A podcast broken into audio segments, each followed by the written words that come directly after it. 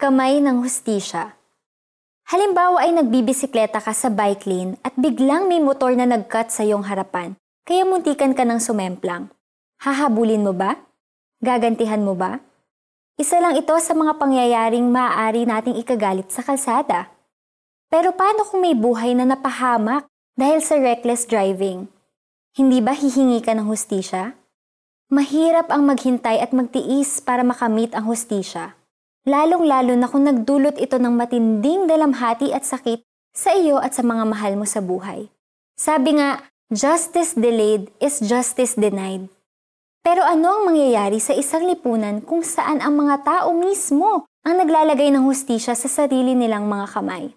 We can imagine a bigger chaos. God is a God of justice and He wants us to act justly. Pero kung tayo ang nangangailangan ng hustisya at hindi pa ito dumarating, maaasahan natin na ang Diyos ay tunay na matuwid. Kapakanan natin ang kanyang laging nasa isip. Isipin mo na lang si Joseph na napagbintangan at nakulong ng matagal.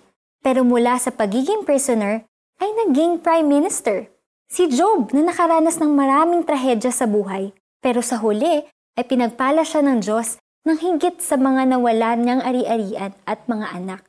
Hindi man natin maranasan sa mundong ito ang hinahanap nating hustisya ayon sa ating pagkaunawa, maasahan natin ang sinabi sa Deuteronomy chapter 32 verse 4. Si Yahweh ang inyong batong tanggulan.